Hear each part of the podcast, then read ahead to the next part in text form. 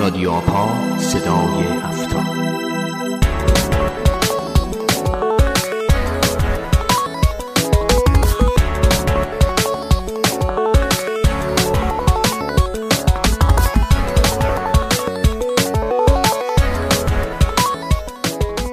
به نام خدا سلام با قسمت دیگری از رادیو آپا و جدیدترین اخبار امنیت فضای تبادل اطلاعات در خدمت شما هستیم. رادیو آپا کاری از مرکز تخصصی آپای دانشگاه صنعتی اصفهان.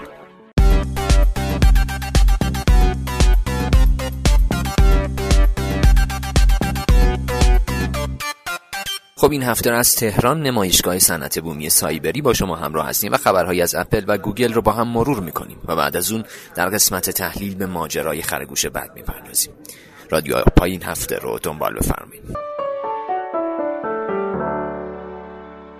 اما همیشه به دوربین آیفون لبخند بزنین تا هکرها عکس زیباتری از شما داشته باشن. ماجرا از این قراره که یک مشکل حریم خصوصی در گوشی های آیفون برای برنامه های آی این امکان رو فراهم می‌کنه که هکرها از شما عکس بگیرن و یا حتی یک ویدیو زنده از شما ضبط کنن.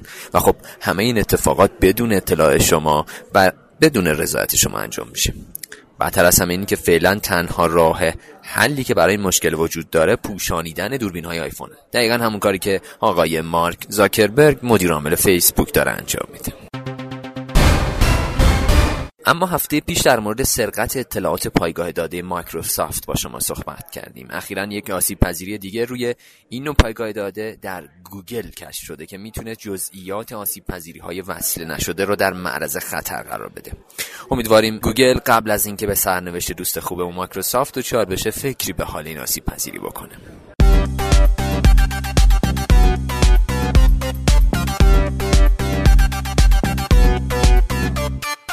خب قبل از اینکه در مورد ماجرای خرگوش بعد که خیلی سر صدا داشته تو این هفته صحبت بکنیم می‌خواستم دعوتتون بکنم برای حضور در نمایشگاه بین المللی تهران نمایشگاه صنعت بومی سایبری. سری بزنید به قرفه های شرکت های فعال تو حوزه امنیت فضای تبادل اطلاعات و از آخرین دستاوردها و محصولاتشون دیدن بکنید.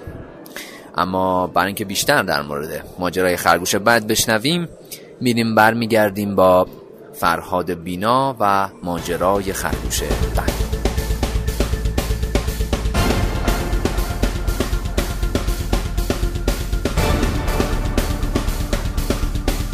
خرگوش بد یا بد رویت با افزاره که با سرعت زیادی داره رشد می‌کنه. همونطور که می‌دونی با افزارا نوعی از بد افزارا هستن که اطلاعات کاربر رو رمز می‌کنن و در قبال رمزگشایش درخواست باج می‌کنن. بله متاسفانه با افزار رشد زیادی داشتن توی سالهای اخیر و ما هفته یا شاید حتی می‌تونم بگم روزی نیست که یک باج افزار جدید رو باش روبرو نشیم.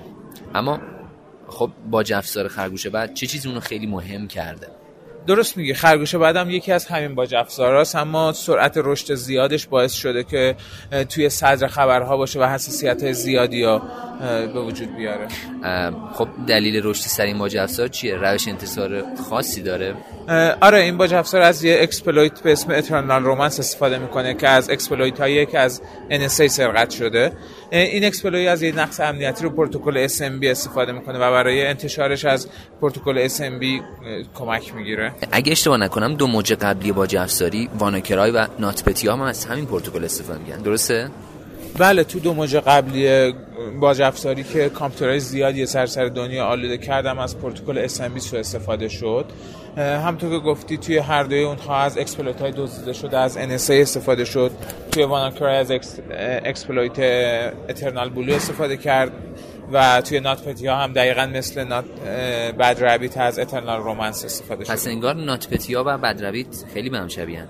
ارتباطشون چیه این دو تا باج افزار اتفاقا یه سری از کارشناسان معتقدن که Bad Rabbit شاید نسخه جدید NotPetya باشه چون هم از یک exploit یکسان استفاده می‌کنن هم کتابخونه رمزگذاری که توش استفاده میشه دقیقا همونیه که توی NotPetya استفاده شده. حالا اگه کسی گرفتار این Bad Rabbit شد راهی برای بازیابی اطلاعاتش وجود داره؟ خوشبختانه باگ هایی وجود داره توی بد رابیت که امکان بازیابی اطلاعات رو میده اما این احتمال خیلی پایین هست و نمیشه گفت که صد درصد اطلاعات می‌تونن بازیابی بشن. پس انگار هنوز جای امیدواری هست درسته؟ درسته ولی خب همونطور که گفتم این از یک باگ روی باج افزاره ولی و ممکنه که توی نسخه های بعدی این برطرف بشه و همین احتمال پایین هم برای بازیابی اطلاعات وجود نداشته باشه. خب امان از دست این با افزارا و این خرگوش بد خب آقا بالاخره باید چیکار کرد با این جناب خرگوش بد یا کلا با باج افزارا باید چیکار کرد؟ به طور خاص برای خرگوش بعد به کاربر توصیه می‌کنیم که سرویس وی ام رو غیر فعال کنن تا باج افزار نتونه توی شبکه های داخلیشون توضیح بشه. اما برای باج افزار برای باج افزار بهتره که سیستم ها به روز باشند و از مکانیزم های امنیتی مناسب و قدرتمند استفاده بشه. همچنین باید وسواس بیشتری داشته باشن کاربرا توی مواجهه با ایمیل ها و برنامه های ناشناس و هر برنامه یا ایمیل ناشناسی رو باز نکنن. یک نکته باید بگم که تنها راه قطعی مقابله با اثرات باج افزار داشتن پشتیبان های دوره ایه بسیار خوب. حالا ما اگر که پشتیبان نداشته باشیم و احیانا با یه باج افزار روبرو بشیم باج بدیم از یه حل میشه. یه نکته خیلی مهمه دیگه باید بگم این که هیچ وقت باج رو پرداخت نکنید. چون شما با یک مجرم در طرف هستید و هیچ تضمینی وجود نداره که وقتی که باج رو پرداخت می‌کنید اطلاعات شما بازگردانی بشه و حتی نسخه هایی وجود داشته که حتی اگر باج پرداخت می‌شده امکان بازگردانی وجود نداشته. و شما با پرداخت این باج در واقع دارید هکرها رو تشویق می‌کنید که نسخه های جدیدتر باج افزار رو توسعه بدن و باز شما گرفتار این باج افزارها بشید.